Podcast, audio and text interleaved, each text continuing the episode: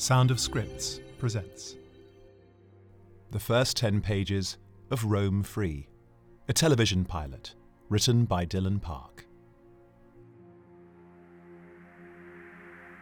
The open plains, morning. Under a gray sky, wind wafts through long blonde grass, streaked with blood. A lone horse stands in the open.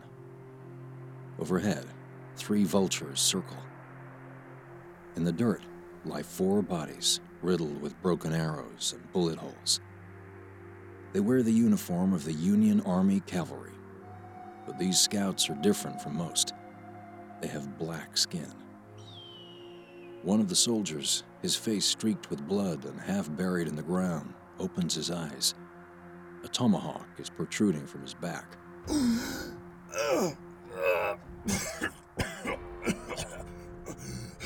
First Sergeant Silas Yates staggers to his feet and yanks the tomahawk.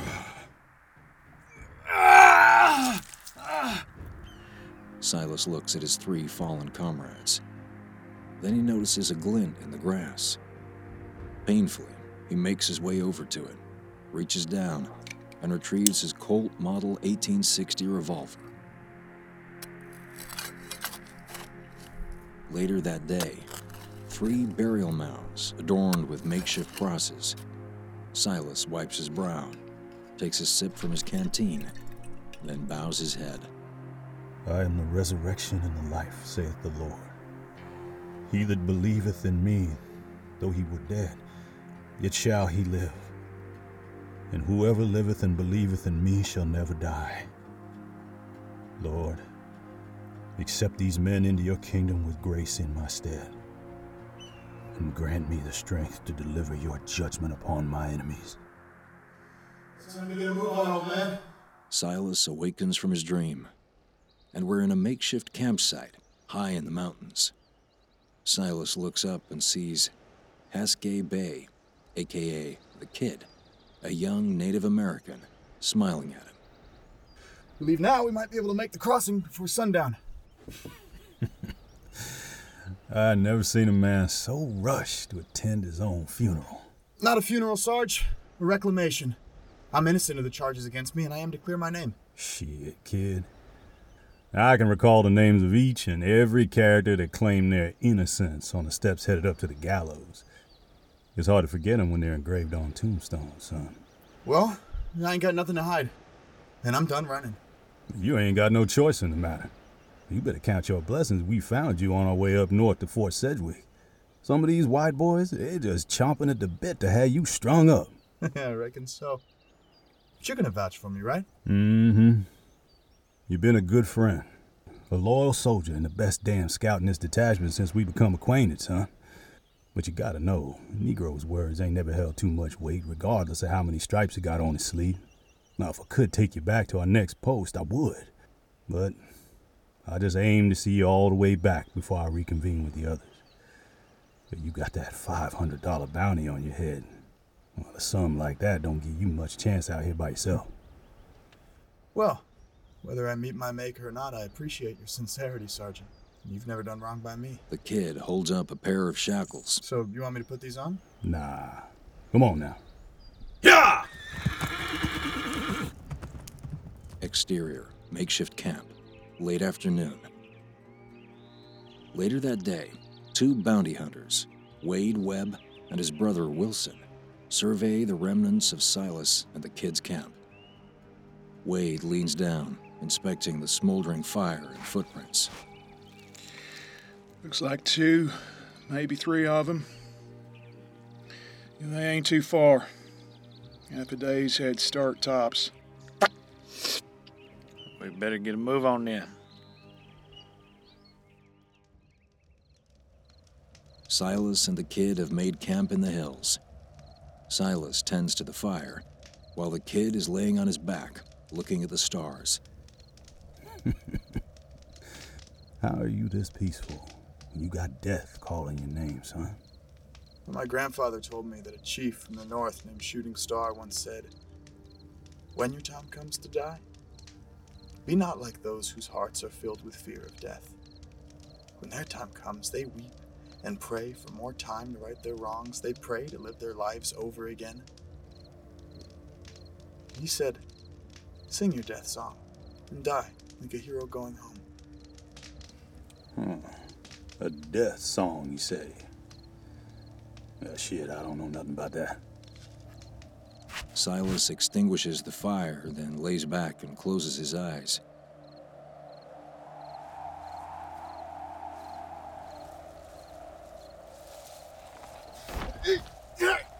what are you, Silas? Silas reaches for his pistol. Nuh-uh. No sudden moves. Wade empties Silas's pockets, while Wilson holds the barely conscious kid at gunpoint. That's a fine horse. Phew, leather looks nice too. Wade grabs Silas's revolver. I'm gonna keep this for myself if you don't mind. Yeah, I don't think you're in a position to be objecting anyhow. Wade looks at the engraving on the handle. F10, Cav. Hoo-wee! Who'd you kill to get this, boy? hey, Wilson, I think we just rolled sevens and found ourselves another fugitive. Uh-uh, no sir. He's one of them Buffalo fellers. Uncle Sam's got a gang of colored cavalry riding shotgun, running security for stagecoachers from Arizona to Arkansas. I tell you right now, that nigger's gonna be more trouble than he's worth. All right, let's just take the one we came for. Aiding and abetting a known fugitive is. Hey, we've been through this before, Wade. No note, no bounty. They're paying us for the kid. His silence says it all. You know, the only thing lower than a nigger is an Injun. And the only thing lower than an Injun is a coward. And it seems to me that we have all three in our presence. Ain't no cowards in the 10th Cav. Well, look at that. He speaks. You got a name, Negro? Oh, Christ almighty, now ain't the time for introductions and civil discourse, Wade. The sooner we get a move on, the sooner we collect our reward for the redskin here. Mm-mm. Ain't no reward to be collected, boys. First Sergeant Silas Yates. I'm a duly appointed federal marshal with orders from Colonel Grierson himself, and that there, that's my prisoner. Well, see, that's where you're mistaken. He was your prisoner, but we don't take orders from anyone, so that's our bounty now. And if we leave now, we can make the next town over before it's light Will you out. give me a moment to engage in a civil conversation with the man? Whew, seeing as we just spent the last five years engaged in a civil war. You participate in the War of Northern Aggression? 11th Louisiana Infantry Regiment. Vicksburg Campaign. Oh, no fucking shit. You hear that, Wilson? This fella was at Vicksburg. We was with Walker's Greyhounds down in Milliken's Bend and Young's Point alongside the Reds. Shit. That was confusing as all get out. Fighting with the Cherokee to kill blacks who was fighting alongside other whites. God. First time I'd ever seen you colored soldiers in the flesh, too. Y'all fought like the hounds of Hades, I'll give you that. Mm-hmm. That didn't stop us from giving a good licking, though. You want to loosen up these Hey, ropes? shut your hole, boy. Why are you doing this? I said, shut it. Now, we don't get federal pensions on account we wore gray. So now we're robbing colored cavalrymen in Kansas, I suppose. Whole world's upside fucking down. Amen. Wilson starts loading up the horses as Silas slowly slides a derringer from the inside of his boot. Now, you know, Sarge, I'm feeling in a pretty good mood, and I have decided that I ain't gonna kill you. We're gonna call it a, uh, a professional courtesy from one soldier to another. Now, for my safety, I cannot untie you, and I, I can't make any promises about how the Lakota or the Dakota or any other animals are gonna treat you when they find you here. You are in the Lord's hands now, boy. Wade turns and walks towards Wilson, when Silas fires. Wilson! Wilson hits the ground, grabbing his neck, as blood gushes from a ragged wound. The kid scrambles for his gun, then trains it on Wade. Ah, got it. Nice and easy. Let me see your face. Now, you can put your holster on the ground or I can put lead in your chest. I'll oblige you either which way. The kid steps over to Wilson, who's still clinging for life. No, please don't don't do it. You fucking red bastard! Where was the honor in that? Honor? Honor? There's no honor among thieves.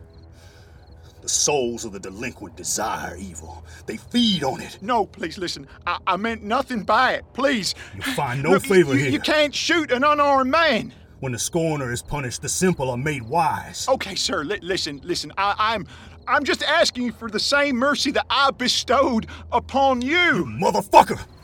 Punish the wicked and you shall save his brethren. Sarge, Sarge, Sarge, Sarge! We ain't them.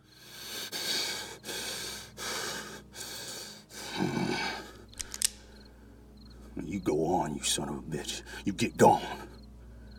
If you stopped along the way by any other men in blue, you tell them First Sergeant Silas Yates of the 10th Cavalry Regiment granted you safe passage. You get on to wherever it is you seek refuge. Thank you, sir. Oh, thank you. I, I sure appreciate it. I'm, I'm just gonna. I'll just saddle up and I'll, I'll be on my way. Uh-uh, uh-uh. Nah, that horse and those supplies, they're mine now. We're just gonna call it a professional courtesy from one soldier to another. Now, walk west, and don't stop until the sun come up.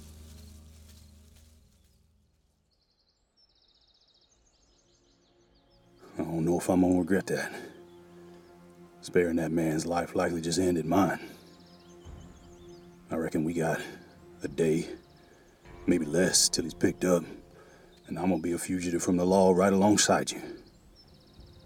I ain't got much in the way of a plan, but I guess we ought to catch up with Lieutenant McBriar and his men, and, and we head on northwest with the Union Pacific line. The kid places a blanket over Wilson's body. You had to kill him, but you say a prayer for the man. You pack the horses, and then come on, let's get going.